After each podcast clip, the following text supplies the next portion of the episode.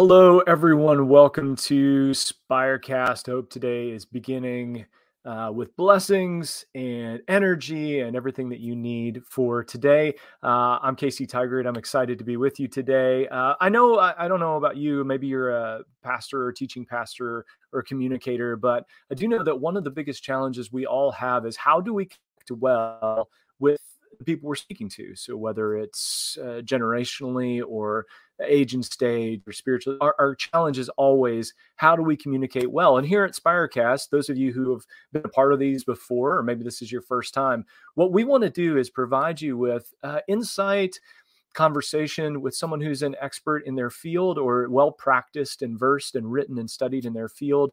And so that you can not only hear from them on how to do the things that we all do, but so that you can also ask the questions you need to ask. Uh, in order to uh, improve at uh, the way that you serve, the way that you contribute to God's work in the kingdom where you are. And so I'm really excited today because I get to talk to my friend Sean Palmer, who has put together a resource for those of us who communicate on a regular basis, teaching, whatever you want to call it, teaching, preaching, uh, however you refer to it. Uh, for those of us who do that and help us connect well with our audience. Um, Sean is an amazing communicator first and foremost, uh, but he works in a lot of different areas, in, including coaching speakers, also talking about uh, preaching from a perspective of what we're going to talk about today, which is the Enneagram. He also is uh, active in racial reconciliation and conversations around that in the local church. And he currently serves as the teaching pastor at Ecclesia in Houston. So, Sean, welcome to the Spirecast. Thanks for having me, Casey. I'm excited to be here and to talk with you guys today. Yeah, and uh, this is especially relevant for me because I'm thinking about my teaching this weekend. So I'm hoping by the end of this call you'll have it all done for me. So thanks for if no if for no one else, then this is just for me. So thanks for thanks for being. Well, as soon as we're coach. as soon as we're done, I'm going to go video uh, my sermon for this weekend. So we're in the same boat. Like, is this even going to work? Like, I got to get this stuff together.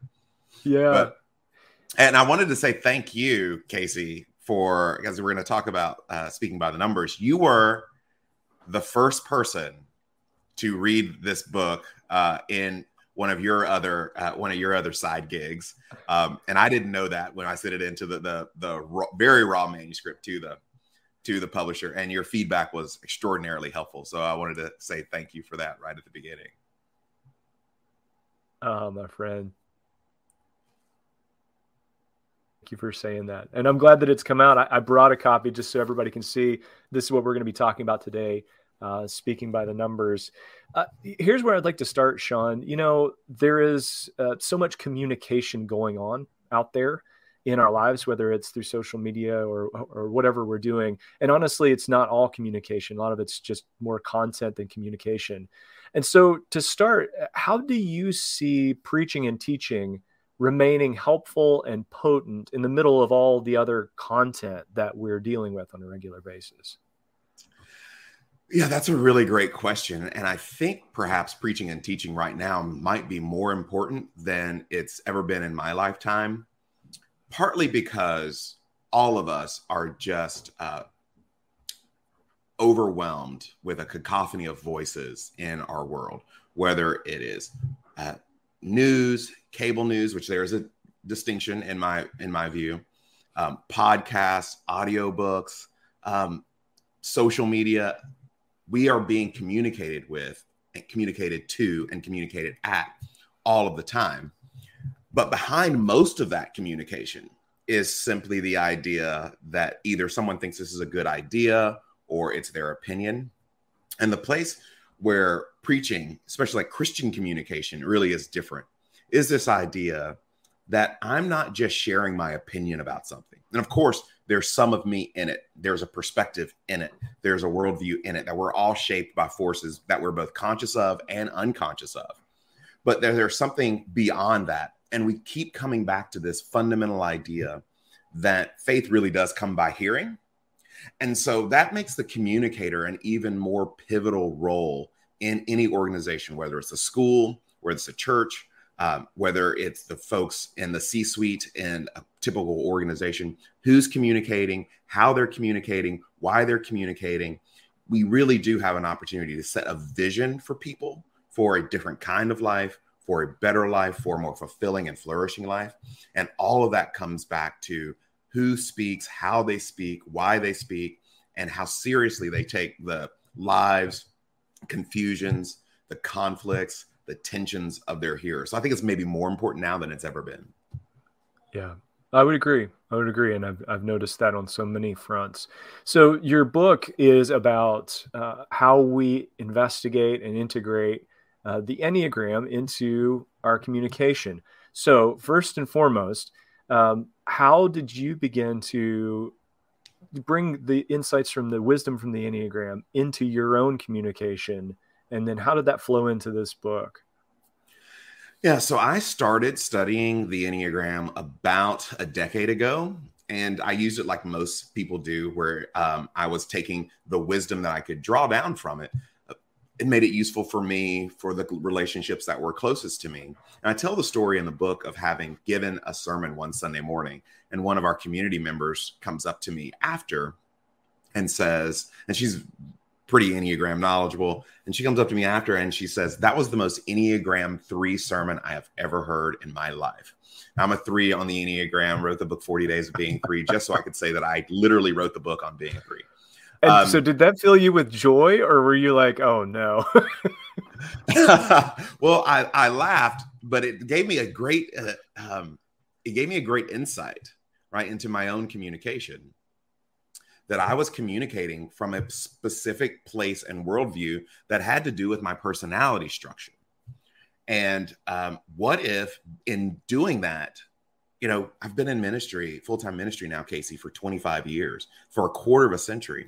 Like, what if I've been doing that the entire time and didn't know it? That I had a way of both receiving information and then processing that information that really was um, personality specific and if that's the case, then everybody who didn't bring in information and process information that same way, that I had missed them. And so when I was in graduate school, you know, I studied homiletics, and nothing is more important to me than the kerygmatic event, than preaching. And so if that had been the case, like I wasn't devastated by that information, but it did send me um, into an investigation of how is it that I can become a better communicator for more people. And I thought the Enneagram might have something to offer uh, in how people receive um, communication and then what they do, how they enact that in the real world. Yeah. How did you? I mean, the responses to the Enneagram have been across the board different mm-hmm. people respond in different ways. Even today i'm sure there are people who see that we're talking about this and they there's a feeling that comes up in them. Um, how did you engage with some of the suspicion and some of the like uneasiness that a lot of times christians express towards something like the enneagram as you started to merge these two ideas together? Well first of all i don't think that suspicion is entirely unwarranted. And the reason is because there are lots of uh, and the, the more you know about the Enneagram, what you discover is there are lots of different schools. There are some core teachings that that um, that are shared across the Enneagram space, but there are folks who um, kind of use the tool in certain ways that some folks feel comfortable with and some folks feel uncomfortable with. But that's the key. Like the Enneagram is not magic, um, it's not divine, it's a tool and it should be used as a tool. And something doesn't have the the reality, the truth of the Enneagram, in my experience, has been the truth of reality. It's been that people who have used the tool, developed in the tool, uh, taken it seriously, have found it useful. And so, if we remind ourselves in those moments that all truth is God's truth, and that's why I titled the book Enneagram Wisdom. There's wisdom to be drawn from the Enneagram that doesn't deify the Enneagram, doesn't make it, as I say in the book, there are two mistakes people make with the Enneagram. One is that they make too little of it, and the other is that they make too much of it. And so to hold that well, to use it as a tool, as a tool for development, just like um, there are people who like certain leadership books or leadership styles. There are people who who train physically in certain ways it's a tool and it should be used as a tool um, and it should never the enneagram is a wonderful tool for personal development. It is a horrific weapon when used on others. So that's the way that i have mm. approached it and most people that i've come into contact with seem to appreciate that. And it's one of those things like if if it's not if it's not useful for you don't use it. And there's also the other side as an enneagram teacher where i tell other folks i work with there's nothing you can say with enneagram language that you can't say without Enneagram language. Hmm. That's a good word. Yeah, and I've found so much value in in it up to a certain point. You know, there's a certain place at which you feel like it's being overused, it's being predictive, like, oh, you're a three or I'm a mm-hmm. four, and that now predicts all these things that need to happen. But man, there's so much value, especially on a team. If you can know where somebody's coming from and that's the heart of what you're talking about as far as how we communicate um, if you can know where somebody's coming from that's a really helpful really helpful tool. In the in the book you there's a quote and this is one of the quotes that i think really helps set up what you're doing. And you say that we forget that public proclamation preaching or teaching is a relational act designed to call us into relationship and wholeness. I love mm-hmm. that quote because that is a lot of times we forget that how does the Enneagram wisdom enter into like address that forgetfulness? Like the fact we forget that. How does the Enneagram wisdom that you present, how do you c- connect with that recovery of the idea that this is a relational act that's designed to call us into relationship and wholeness? Yeah, that's a great question. And I would say, and this is kind of the aim of the book, is to recenter the hearer in proclamation. And so, you know, I'm like you, have been a part of preaching groups and both small groups, large groups, online groups. And one of the questions that just crawls all over my skin is when someone says, you know, I'm preaching on, you know, Second Corinthians 4 or whatever this next week. Um, what are some of the what what do you guys think are some of the main points? And here's why that gets all over me. Because you have taken the kerygmatic event and made it about your points instead of making it about your hearers' lives. And so, one of the ways we make it about relational connection is staying in that lane of this is not about what I say or about how well I say it or about building my kingdom around my preaching or building my church. So everybody say, oh, he's a great communicator, she's a great preacher, any of that. This is about the lived experience of the hearers. And I had this, um, uh, I think we cut this from the book, but this was the initial introduction. Is that I went eight Sorry. years. What's uh, Sorry, no, I don't think was, I don't think I think it was it was a me cut. It wasn't a you cut. Um, I went eight years preaching every Sunday somewhere, like for eight years straight. And we just had, and when I was here at Ecclesia at that time, this was pre-COVID and pre adding some uh, gatherings at uh, other uh, campuses and when I was preaching here, it was five times on a Sunday. And just a crack in the schedule, or whatever, I didn't uh, preach one Sunday morning. And I told the kid, I just gotten back in from a conference on Saturday night. We were really tired. We have a Sunday night worship gathering. So I said, we'll just go on Sunday night. We won't go on Sunday morning. I I've probably missed less than 10 Sunday mornings worshiping in church in my entire life. And I'm 47 years old.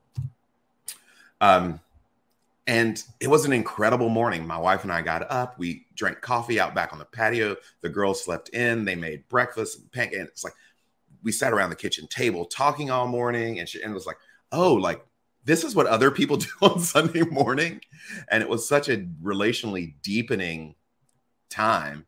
I thought, oh my goodness, if our gatherings aren't doing this for people, then I see why people would rather choose this than our gathering. So for me, that was a signal that if we were going to ask people's time to be a part of that local community, then we needed to be really clear on making sure that this is giving them something that is relationally healing and meaningful as this event. And all of those sermons in the, you know, like the book of Acts, right, has seven sermons. And each of those sermons is about the communicator's personal interaction with Jesus. It is fundamentally a relational act. Um, it's not something you chart on the board. It's not theory. It's not philosophy. Um, at least not the sermons in the in the New Testament. It is about a personal interaction with the risen Lord, and that's what I think uh, Christian communication should be. Yeah.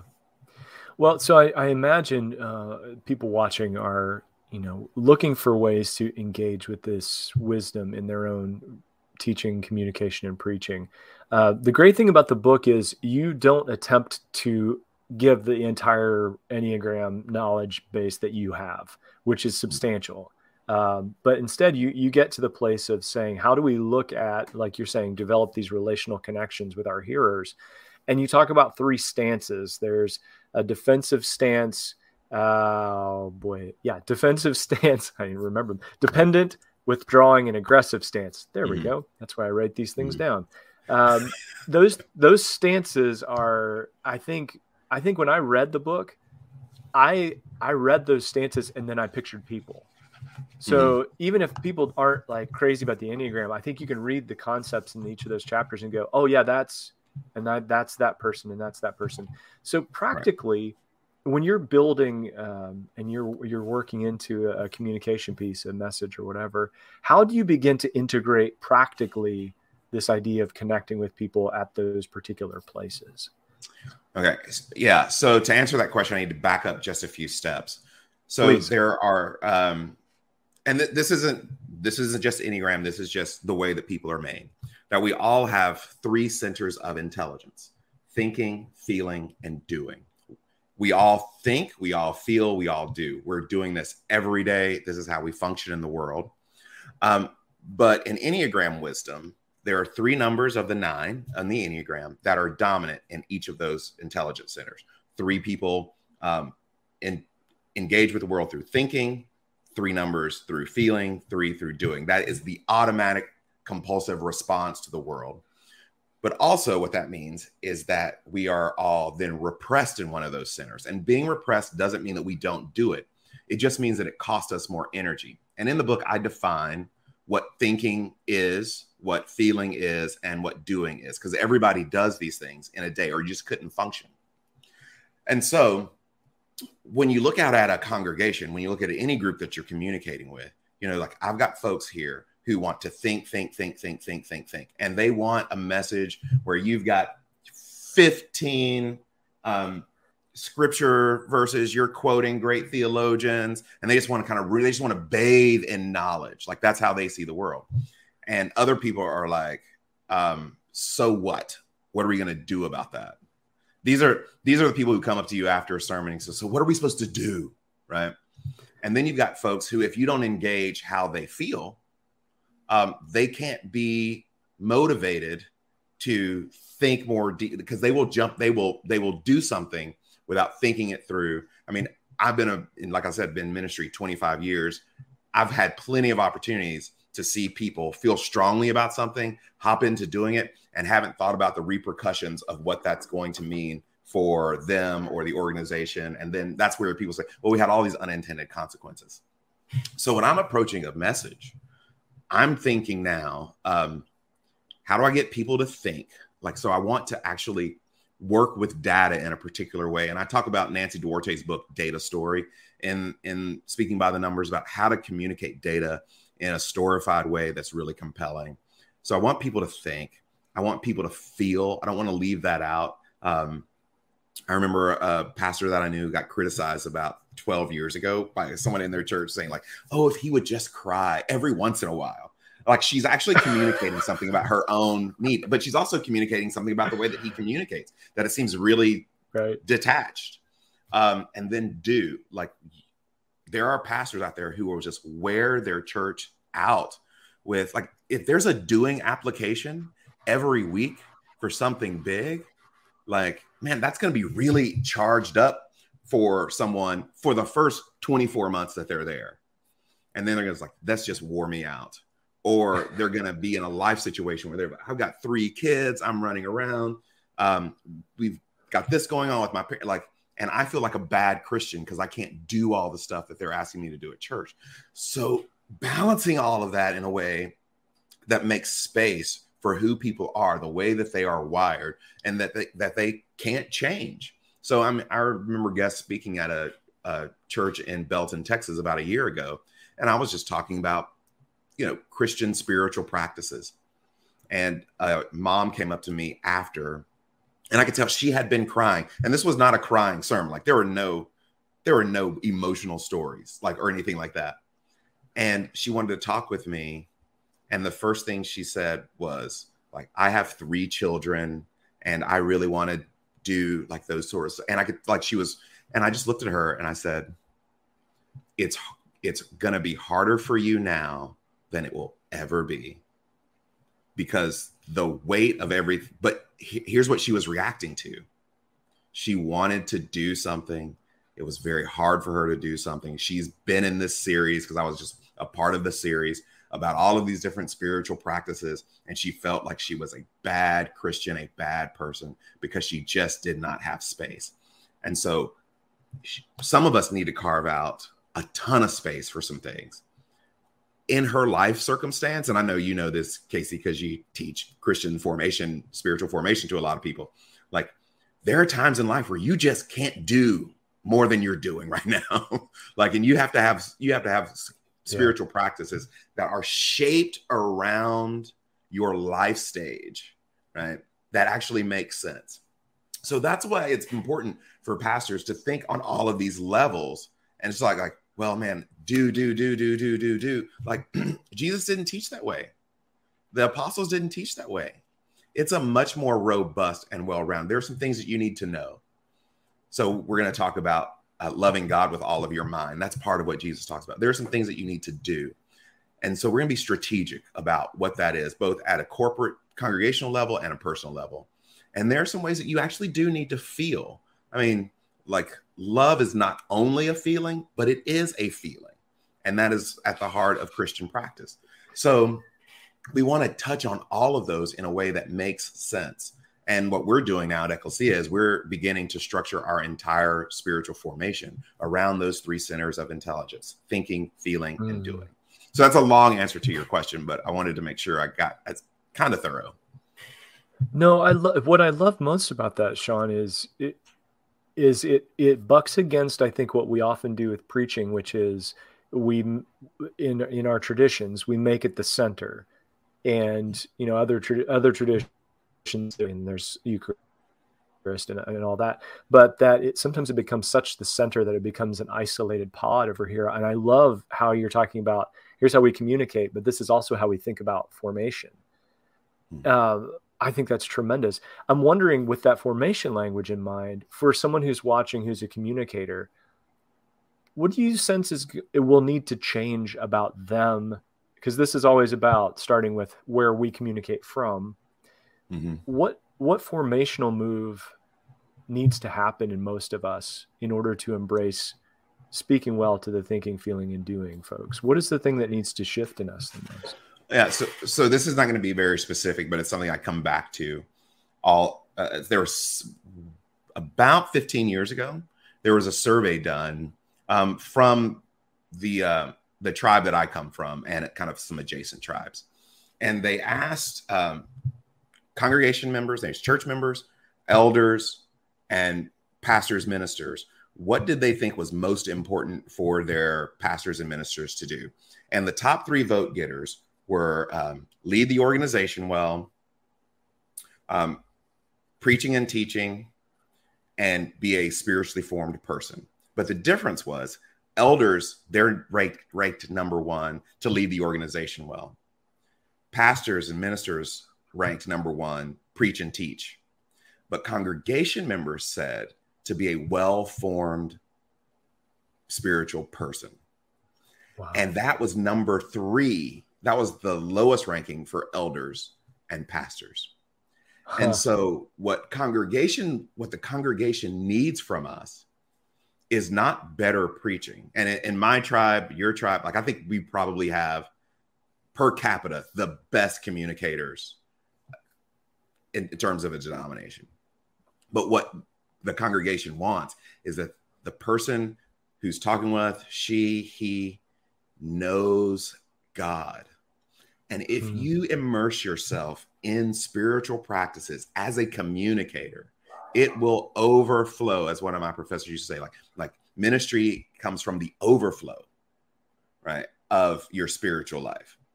So that's why if you if you want to communicate more robustly, uh, the thing to do is spend more time developing spiritually, more time in silence, solitude, secrecy, all of those spiritual practices that most of us say, I just don't have time for that because I've got so much to do down at the church.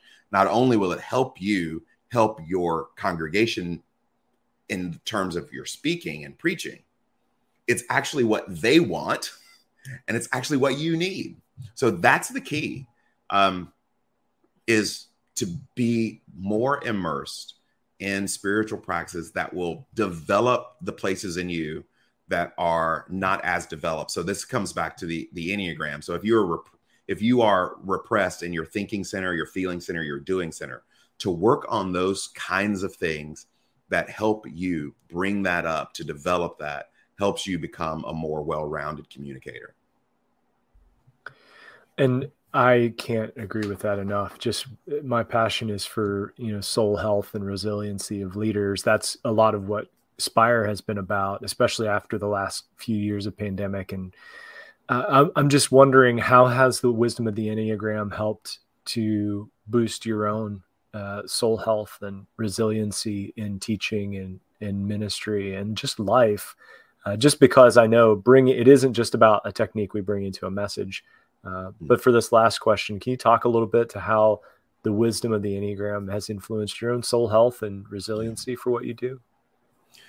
Well, I would say the biggest, um, the biggest blessing it's been for me now, you know, a decade into studying the Enneagram and using the Enneagram is the same one that it was at the beginning. It just goes deeper, which is grace.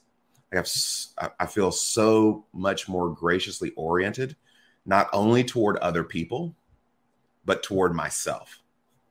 Um, and when you begin to see um, and and you know this from spiritual formation. Those watching who have been in counseling and therapy, who practice those as part of their uh, work, um, spiritual directors, we all know, right? All behavior makes sense in context, right? Like you don't have to agree with it, you don't have to like it, but it makes sense. And when you begin to see like how it is that I'm moving through the world, and that there's an explanation for how I'm moving through the world. But there's also an explanation for how my wife and children move through the world. And the more that I can know about them, the more that I can know about the people on the teams in the church where I serve, the people that are in the pew, um, the more I know that, oh, this is how they are receiving this. This is where they're struggling. The more gracious I can be toward them and with them, and and so it's this becomes this idea of as a, as an avenue for understanding the other which then creates um, christian hospitality this radical openness to the other that's been the biggest blessing for me yeah yeah Sean, man, thank you for your wisdom. Thank you for the gift of your book. Um, those of you watching, uh, the book's called Speaking by the Numbers Enneagram Wisdom for Teachers, Pastors, and Communicators. Um, I think it's a tremendous resource. Um, um, you helped me for this weekend too. So you have no idea you were doing that. And now I'm like, oh gosh, I got to go back and work on all kinds of stuff for, for Sunday. But thank you so much for your presence and, uh, and all that you do and uh, for communicating well to communicators. Uh, we don't often get that kind of coaching and encouragement. So thank you for doing that. I appreciate it. Well, thank you for that, Casey. And thanks for having me. I'm honored to be here. Of course. Well, thank you all for joining the Spirecast today. Um, I'm hoping that this has been helpful to you. I'm hoping that this will encourage and enhance your ministry and all that you're doing. And again, pick up a copy of Sean's book and uh, hopefully you can get through it before the weekend. Who knows? Maybe that's a good thing for you uh, to get into. But thank you so much for joining us. Really appreciate you guys. Be well. Peace.